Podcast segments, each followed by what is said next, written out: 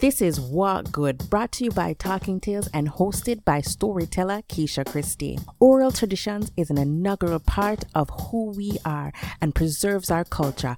Join us every week as we gather and we share stories and talk culture. Gather together your family and friends, learn something new, reminisce about the old days, and most of all, what good. Thank you for joining us for another episode of What Good. My name is Keisha Christie and I'm your storyteller. This week we are talking about tricksters and other things. We've spoken about tricksters before, but I want to refresh your memory. So, trickster are characters that have the form of an animal but also have the traits of humans. These trickster tales are used to entertain or teach lessons about how to behave or treat someone in a particular situation. And we've got some really amazing stories that come out of the Caribbean and West Africa. I'm going to share a few of those stories with you today. So let me give you some examples of the trickster that, tricksters that we know and love. Of course, Anansi. Anansi is one of our most popular tricksters, but there are other tricksters such as uh, Johnny Fox and Bouki there are so many others. And of course, as we continue on our journey together, I'm going to share many of those tales with you. But this week, we've got two great ones. So let's get into it. This first story is a West African tale, and it is called Jimmy the Fox and the Monkey. Once upon a time, there lived a farmer, and this farmer had a large piece of land. But his best crop, or his most profitable crops, were his chickens. He had many, many chickens, and he would count them, and he would feed them, and he would talk to them, and they would grow plump, fat, and strong. Well, little did the farmer know that next door lived Jimmy the Fox. And well, you see, Jimmy liked the idea of living next door to a farm, but he loved it even more that that farmer had chickens. So every night while the farmer was asleep, Jimmy would come in and snatch a chicken. And he would eat and eat and eat his belly full until he was so satisfied with himself. And the sun would rise, and again the farmer would come out and take care of the chickens, and the sun would set, and he would go to bed. Well, this kept happening for a little bit of time, and the farmer started to notice that his chickens were disappearing. So he decided that he was going to set a trap. Now, this trap consisted of a, consisted of a springboard and a noose that he hung up in a tree. Well, the object was that whoever was trying to steal his chickens would bounce off the springboard and get caught in the rope in the tree. So the farmer took his time and laid his trap and went to sleep. Well, Night had fallen, and Jimmy was in his regular routine. So he came into the yard and noticed that some of the chickens were not where they usually were. But hey, there was one plump chicken in one particular area. So Jimmy went in. And when he went to grab the chicken, he bounced off of the springboard and ended up in the tree swinging by the noose. Jimmy couldn't breathe was he going to do? And he swung a little bit, but he waited for a moment. And while he was trying to break free, he saw that Monkey was coming. So here's what he's going to do he's going to show Monkey that he is having so much fun. So Jimmy the Fox started to swing back and forth and laugh as much as he could with no air. And Monkey came out and said, Wow, Jimmy, that looks like fun. And Jimmy said, Yes, it's lots of fun. Come up here and I will switch places with you. Well, monkeys love to have fun. So Monkey climbed up in the tree and sat on the branch, and Jimmy climbed up to the branch as well, and the two of them sat on the large branch. And Jimmy managed to free his neck and put it around Monkey's neck. And he said, Now, Monkey, jump down and swing back and forth. You will see how much fun this is. Well, Monkey did that. He jumped off of the branch and the noose tightened around his neck. Monkey couldn't breathe. Well, as soon as Monkey started swinging back and forth, Jimmy the Fox took off into the night. Well, Monkey was squealing, Help, help, help, help, and making all kinds of noise, but no one came to his rescue. In the morning now the farmer came out and he saw that his trap was sprung, and he looked up into the tree and saw Monkey still swinging back and forth, trying to break free. And the farmer said, Look, all this time it was Monkey stealing my chickens. So he pulled out his shotgun and he aimed it well, and bang! that was the end of Monkey.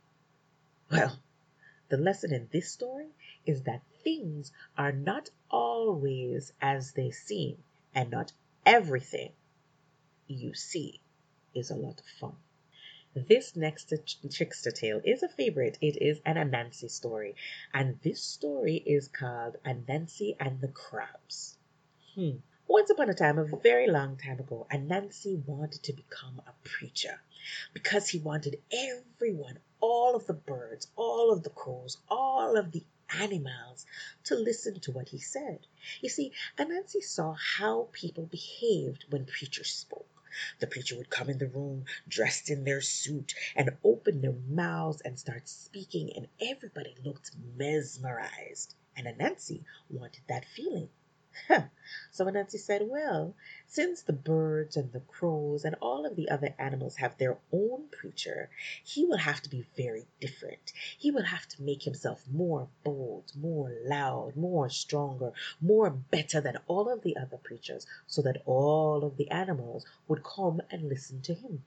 Well, Anansi went around and he tried to talk to the crabs and he told the crabs to come out because he is a preacher, but they never came. He went to the rats and he said, Rat, I need your help. I am trying to be a preacher and no one is listening to me. Well, Rat said, You need to be clothed. You need to have an outfit. You have nothing on. So Rat helped Anansi put on preacher clothes. Then Anansi went to Bullfrog, Crow, and Rabbit, and he started to preach and tell great stories of, of many things and had everyone saying Amen and Hallelujah. And Nancy even had drums and fiddles playing, trumpets even. It was such a grand event that eventually all of the animals came to see him. And he would continue to speak boldly and talk of great things and how it's so important to treat your preacher well because he has so much to say to inspire you to enrich your lives. And this kept going on and on and on and on. And Anansi began to baptize people in water. He went and he baptized every everyone who wanted to. Eventually the crabs got word of this big preacher that was in the town, and they wanted too to see what all the excitement was about. So one by one the crabs began to come and attend Anansi's services, and they saw, wow, instruments playing, hymns being sung, lovely clothes worn by their pastor. They thought, oh my goodness, this is amazing. So Anansi encouraged the crabs to continue coming, and one by one he baptized the crabs. But here's the thing Anansi wanted the crabs for dinner. So Nancy would continue to invite them and encourage the crabs to be baptized again which they did.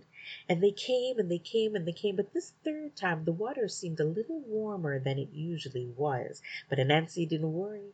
Anansi encouraged the crabs to jump into the water because the water must be warm in order to baptize them this final time.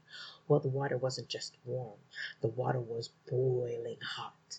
And when the crabs jumped into the water, they couldn't get out of this large pot of boiling water. And you see, what ended up happening was the crabs were boiled perfectly, and Anansi and his friends ended up with a lovely crab dinner. But that is not the end. You see, King Crab heard of what happened to his family, his kinmen, and King Crab went to Alligator. Went to Alligator and complained how Anansi tricked his kinfolk into becoming his meal.